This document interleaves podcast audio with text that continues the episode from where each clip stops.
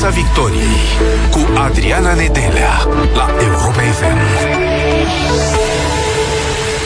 Vă salut, suntem în direct și pe pagina de Facebook Europa F M. Salutări așadar tuturor. Ne întrebăm astăzi ce trăim în vreme de război, ce trăiește România, ce trăiește lumea întreagă, care sunt planurile Rusiei și ce ar putea urma. Nu am înțeles foarte clar de astăzi, de la parada de nouă mai, din discursul lui Vladimir Putin, ce plan ar avea Vladimir Putin?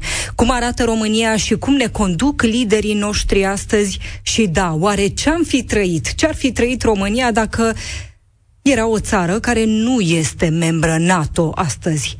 Care sunt pericolele lumii de azi și ce lecții importante învățăm? Studioul Europa F M este în această seară domnul Gabriel Liceanu. Domnule Liceanu, bună seara! Mulțumim tare mult pentru că ați acceptat invitația Europa F M. Bună seara, doamnă! Mulțumesc. Este dificil să înțelegem, domnule Liceanu, ce trăim astăzi în vreme de război. E dificil să recunoaștem cu adevărat moartea, oroarea de lângă noi? Um, dat fiindcă discuția o faceți cu mine, deci cu un om care are ca deformație profesională gândul, ideea de a înțelege ce se întâmplă și de a ajunge, dacă se poate, până la rădăcina lucrurilor. În jurul acestui episod oribil pe care îl trăim de două spre trei luni acum, se pune întrebarea dacă treaba asta trebuia să surprindă sau nu. Deși s-a petrecut, a apărut ca un șoc în viața europenilor, cel puțin, pentru că trăiam cu toții cu ideea că după al doilea război mondial, cel puțin în spațiu occidental, european, european, nu va mai exista război. Acum, știți, lecturile pe care sunt obligat să le fac pentru gustul meu sau obsesiile mele, m-au trimis înainte de a se întâmpla ce s-a întâmplat la istoria Rusiei. Pentru că ceea ce vedem acum vine pe... s-a născut pe un pattern rusesc, pe, o, pe, pe un specific al acestui popor cu o istorie halucinantă.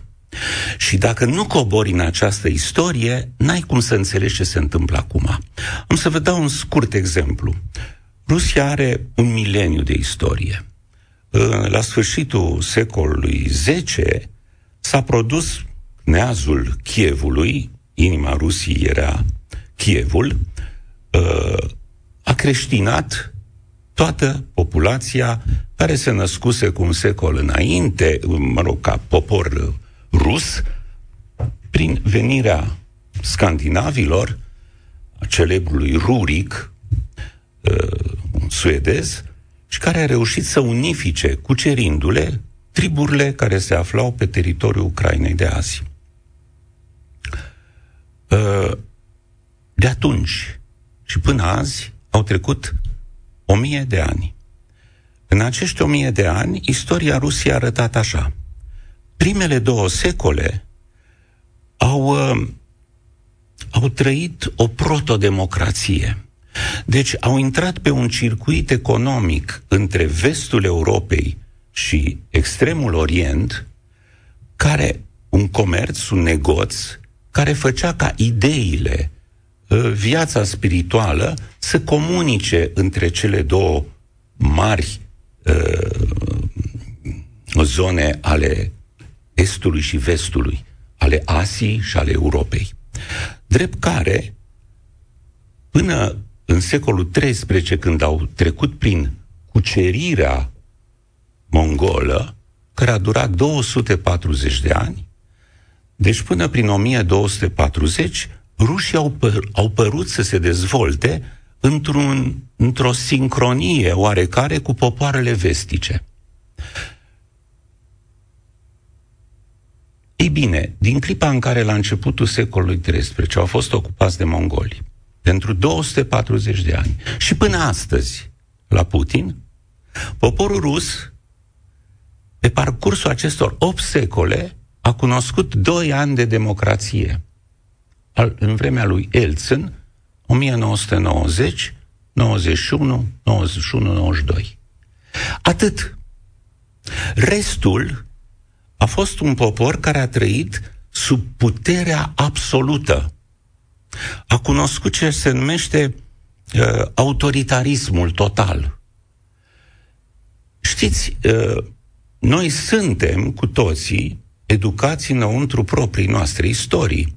Fiecare popor își trăiește, își configurează un profil în funcție de istoria lui.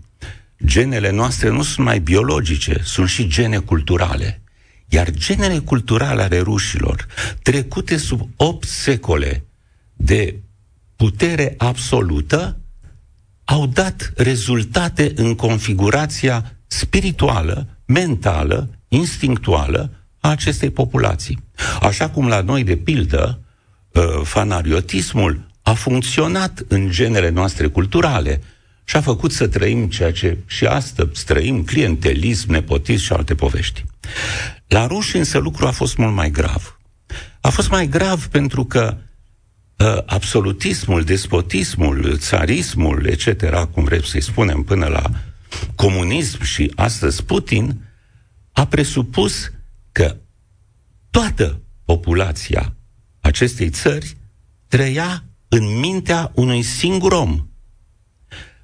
Ar fi bine ca cei care ne ascultă să înțeleagă ce înseamnă ca niciun om din zeci de milioane, în vremea lui Ivan cel Groaznic, în secolul șaisprezece, existau vreo între cincizeci șaizeci de milioane de ruși. Niciunul nu gândea cu mintea lui. Totul era compactat în mintea și voința unui singur om. Altfel spus, toți oamenii care se nășteau sub această putere absolută nu știau ce e aia libertatea. Nu știau ce e aia democrație, nu vorbim, nu exista parlament. Exista voința țarului, care putea, era stăpân peste viața oricui. Acest lucru, indiferent de ornamentele istorice care au apărut pe drum, s-a păstrat în esența lui.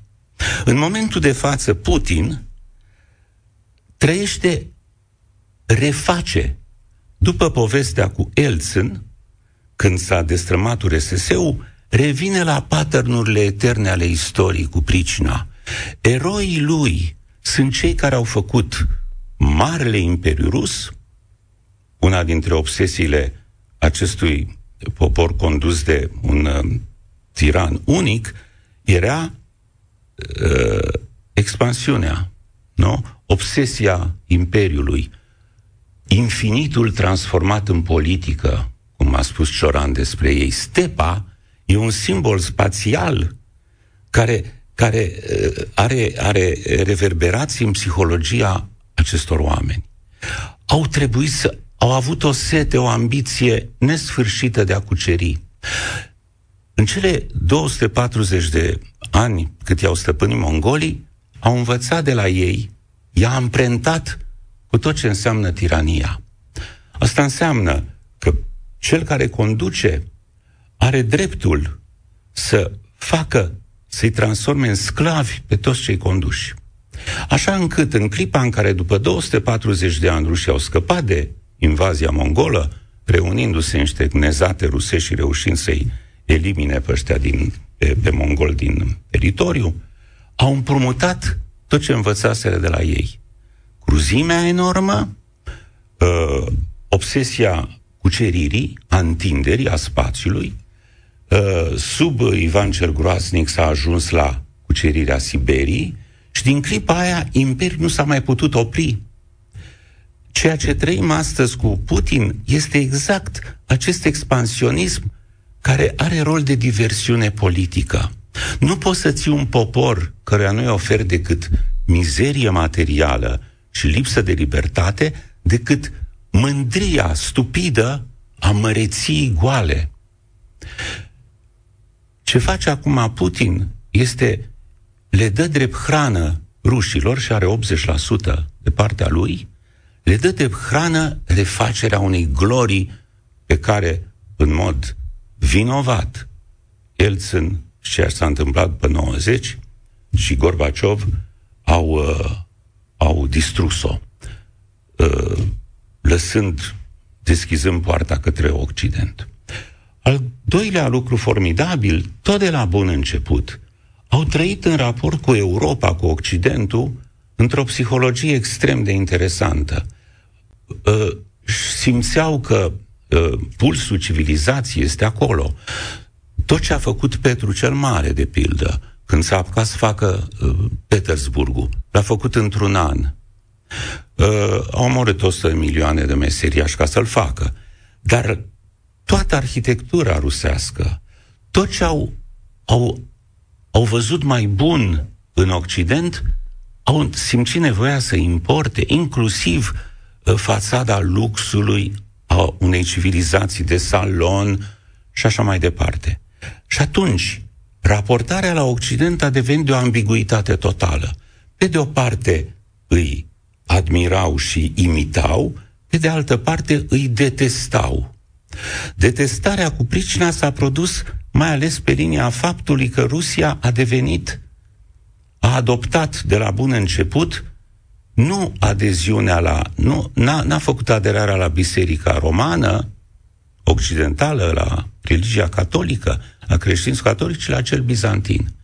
Și atunci, devenind un popor care a trăit ortodoxia cu un patos absolut ieșit din comun, placat pe cultul lui Dumnezeului pământean care devenise țarul, pentru că efectiv au indus, au, au introdus în figura țarului divinitatea coborâtă pe pământ. Deci ortodoxismul era trecut, era trăit sub forma țarului ca Dumnezeu pe pământ. Uh, Occidentul a devenit atunci obiect de ură, depravat, iar ei au căpătat automat o menire mesianică, mântuirea de păcate a unei uh, civilizații care trăia sub o uh, religie coruptă, creștinismul de tip uh, occidental-roman. Acest complex, acest gem de probleme psihice reale, toate uh, sădite pe, pe solul acestei enorme rupturi între lipsa totală de libertate a celor din interior, puterea deșanțată a unui singur om, țarul, pe urmă Stalin și acum Putin, care a reușit iarăși să ajungă să fie singur om care decide și mai departe, le reface toate, uh, mod, toate uh, pattern-urile de, de reacție, toate reflexele psihice, psihoistorice. Uh, și atunci poate fi oprit? Doamnă, vă spun ce cred eu. În clipa de față se joacă un now or never. Uh, ori se, nu există decât două soluții pentru specia umană, vorbesc foarte serios, discuția se poartă la nivelul omenirii. În momentul de față, ce trăim noi sub ochii noștri, este, uh, are, are o, o miză dublă. Din punct de vedere al rușilor, ori își refac imperiul și atunci obsesia finală este cucerirea Europei, pentru că asta a fost tot timpul obsesia istoriei lor, cum să se răzbune pe acest Occident depravat care i-a umilit mereu. E o fantasmă, nu i-a umilit niciodată.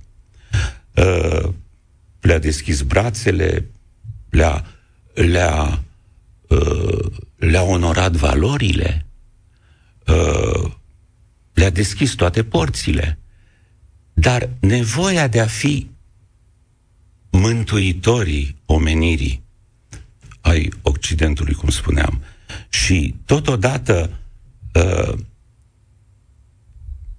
cei care, având obsesia expansiunii, vor să-și impună asupra popoarelor pe care le cuceresc propriile valori.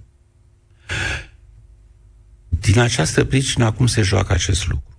Ori Europa rezistă la această neobarbarie, ori se poartă în continuare slab, cum s-a purtat în din două mii și până mai adineauri, făcându-i un credit pe care nu aveau de ce să-l facă acestui om care a devenit țarul, ultimul țar al Rusiei, născut din mantaua K G B-ului.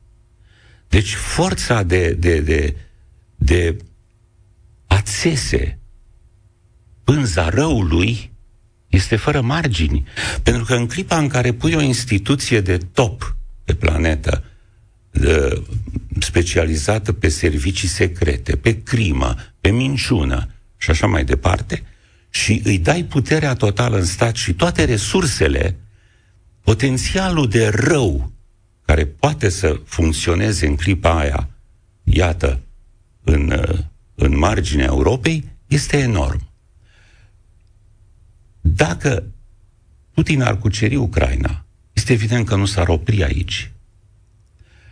Nimeni nu poate anticipa istoria. Cine face calcule și cine face pronosticuri, e, e ridicol.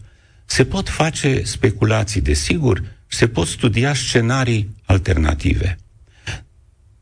La un moment dat a fost uh, întrebat, a făcut o vizită numărul cinci din Statele Unite în Ucraina, uh, cel care se ocupă din partea civilă de serviciile armatei, de, uh, s, cum se numește, uh, sfatul militar major, uh, ah, ce lapsus am, Uh, statul major al armatei americane.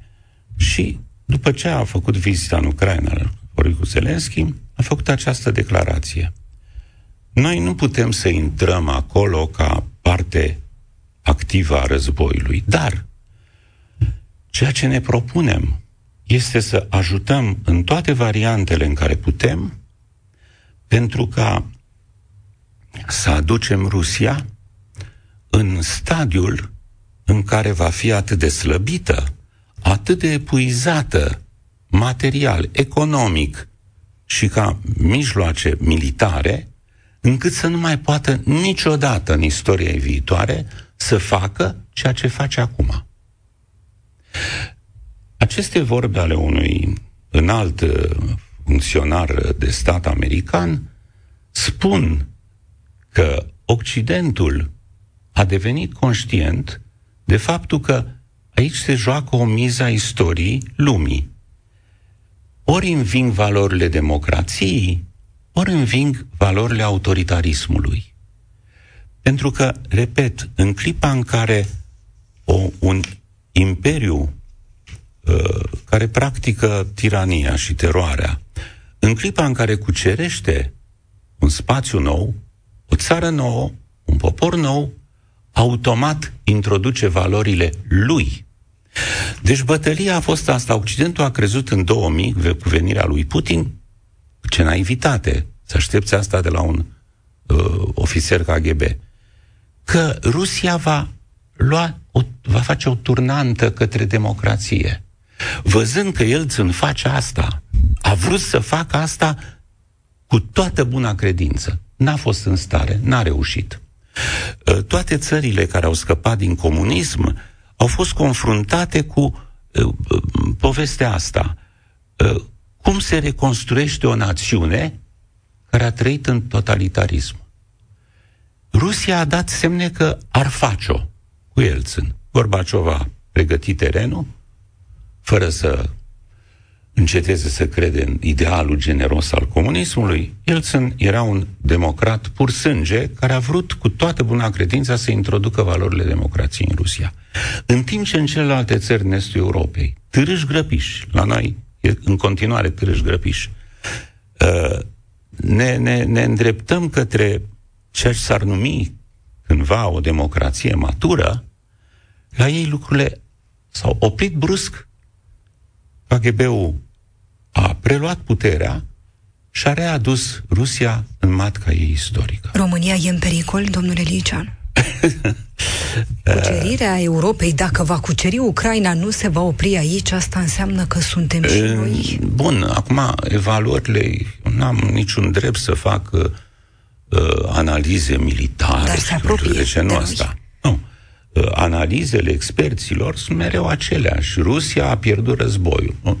E foarte greu pentru oameni ca noi, care nu suntem înăuntru, nu știm cum arată un front de luptă în zilele noastre, cum vezi pe de o parte orașe distruse, cu crime înspăimântătoare, trebuie să fie o bestie umană perfectă ca să omori copii, femei, să-mi puși gratuit civil pe stradă, să faci tot ce au făcut, violul ca formă de, ca armă de luptă, et cetera. Uh, și uh, petrecându-se toate lucrurile astea, îți pui întrebarea, într-adevăr, dacă ar exista potențialul de militar enorm al acestei țări, așa cum din, în mod, din fericire greșit am crezut, lucrurile nu s-ar fi oprit aici.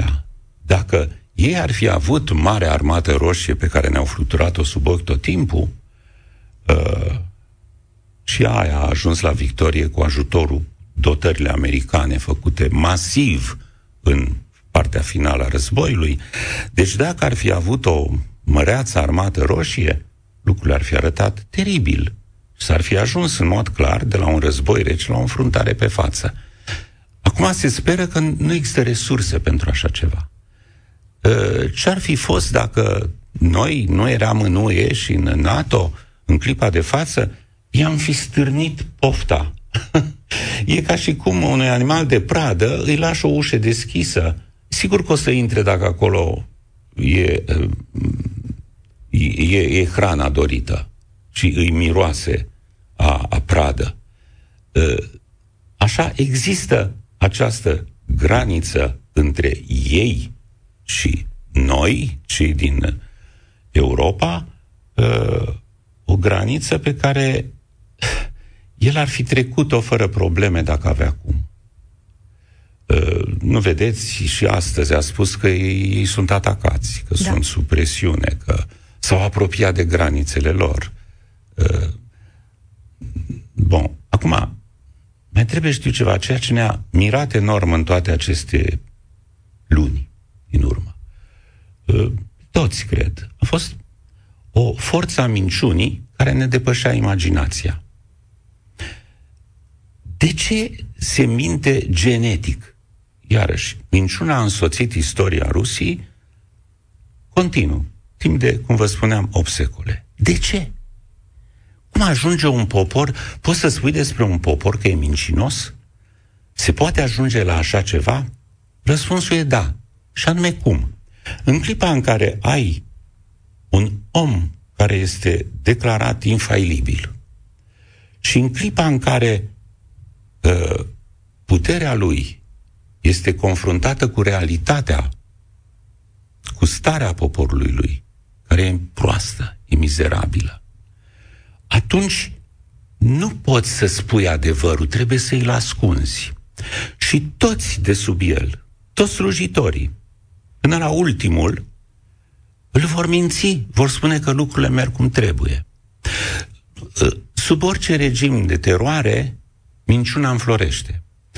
În clipa în care Ceaușescu făcea o vizită prin cartierul X și trebuia să treacă prin fața unei măcelării, măcelăria era umplută cu o oră înainte cu carne, după care era golită. Unui, unui uh, tiran nu-i, nu-i pui în față spectacolul mizerii pe care a generat-o, ci dimpotrivă te apuci și agăți mere în pomii care nu dau roade, aduci hrană în magazinele care sunt goale, ascunzi mizeria și o îmbraci frumos.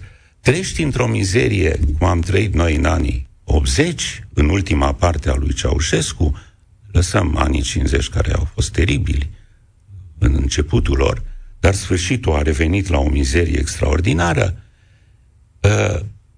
și vorbești tot mai des despre epoca de aur în care trăiești sau către care te îndrepți. Deci cu cât realitatea contrazice mai mult idealurile utopice, cu atât minciuna e mai mare. Dacă trăiești opt secole în minciună de acest tip, care devine minciună oficială, ajungi să-l vezi pe Lavrov, spunând, ajungi să-l vezi pe Putin, spunând că uh, au intrat în Ucraina uh, pentru ca să zdrobească neonazismul, lucruri halucinante. Uh, de, cea mai tare vorba a fost uh, pe vreo lună jumate. Dacă ucrainienii continuă în felul ăsta, atunci noi o să le declarăm război. Deci când se ajunge la cinism, la asemenea afirmații, de un cinism desăvârșit. La un moment dat a apărut varianta, a apărut ipoteza că ucrainienii au tras rachete sau nu da. știu ce, de partea cealaltă, în Rusia, peste graniță. Hei, ne-au atacat! Uitați-vă ce fac! Ei bine, în fața acestor minciuni ți se ard lămpile. Nici nu mai poți să spui, da, voi ați venit peste noi, et cetera. Deci minciuna devine un metabolism mental. În România, cum stăm cu minciuna? Noi am trăit treaba asta și după nouăzeci. Și în prezent? Ponta a fost un campion al minciunii de acest tip. Da? Cum ne conduc liderii noștri politici în prezent? Cum ne conduce președintele Klaus Iohannis? Cum ne conduce premierul Nicolae Ciucă? Sunt păi... liderii noștri și i-am tot auzit făcând declarații de când a izbucnit războiul și ne întrebăm și ne-am tot întrebat despre comunicarea de care am avut parte până acum și comunicarea din prezent. Cum suntem conduși, domnule Liceanu, în vreme de război? Nu, cum suntem conduși în vreme de război. Asta este deja un mic detaliu. Da. Ei ne, ne conduc de două luni, nu, ne conduc de treizeci și doi de ani. Asta este un mic paragraf al felului în care guvernează. Deci, vă spuneam, după nouăzeci s-a pus problema reconstruirii unei națiuni. În varianta unei, unor democrații stabile. Când îți propui așa ceva ca țară și o faci într-un context internațional și ești primit în Uniunea Europeană, NATO și așa mai departe, ești evaluat. Or, evaluările care se fac în clima, în momentul de față, în limbaj diplomatic și de politică internațională, au niște nume foarte clare. Democrație matură, stat funcțional din plin, stat de drept, stat slab sau fragil și stat eșuat. Unde suntem noi dintre aceste trei categorii posibile? În momentul de față, unul din cinci cetățeni ai planetei fac parte din țări cu democrații slabe, din state, din state slabe sau fragile sau state eșuate. Adică unu virgulă cinci miliarde de oameni nu trăiesc în țări libere sau în țări care să aibă speranța că vor ajunge la ținta finală, la statul de drept autentic. Ei, cu toate țările care au, au scăpat de comunism după nouăzeci, s-a pus mereu această întrebare. În ce stadiu e fiecare dintre ele? Polonia, Cehia, România, Bulgaria, et cetera, Ungaria. Unde suntem noi acum? După părerea colegilor dumneavoastră, jurnaliști de la G patru Media, Dantă Pălagă și Radu Pantazi, au scris, mi se pare, două, trei articole în ultimele zile în care, în mod apăsat, vorbesc despre România ca stat eșuat. Acum, există criterii. În clipa în care vorbești de stat, de țară, de stat fragil sau slab și stat eșuat, ai niște criterii. Dacă raportezi situația noastră la aceste criterii, poți să afli unde ești. Acum, fiecare după mintea lui îl încadrează. Ei, cu severitatea judecății, au încadrat la stat eșuat. Discuția e deschisă. Ce înseamnă un stat fragil, în primul rând?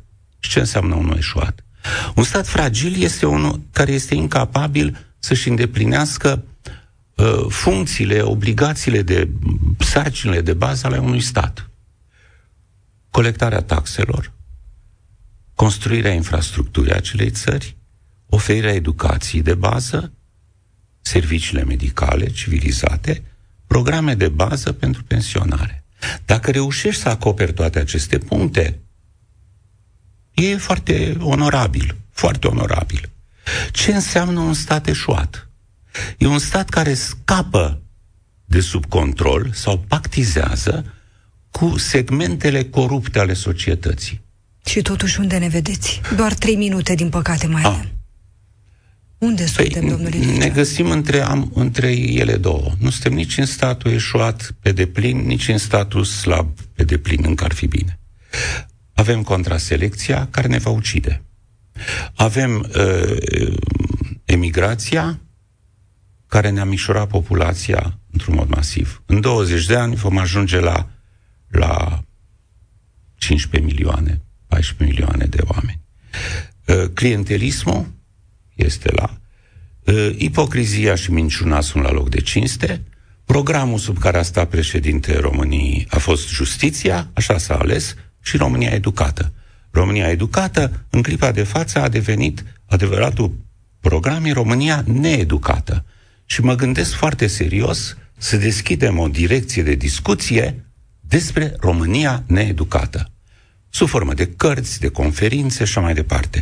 Este cumplit ce se întâmplă pe această linie. Să accept să-ți spui al treilea prim-ministru plagiator, al treilea, lumea l-aș uita pe al doilea. Nu să-l știți? Al doilea, doilea prim-ministru. La Ponta a fost primul. Am avut după el încă un ministru, prim-ministru plagiator, Tudose, și acum Ciucă. Trei prim-ministri plagiatori, record în toată Europa și poate în lume.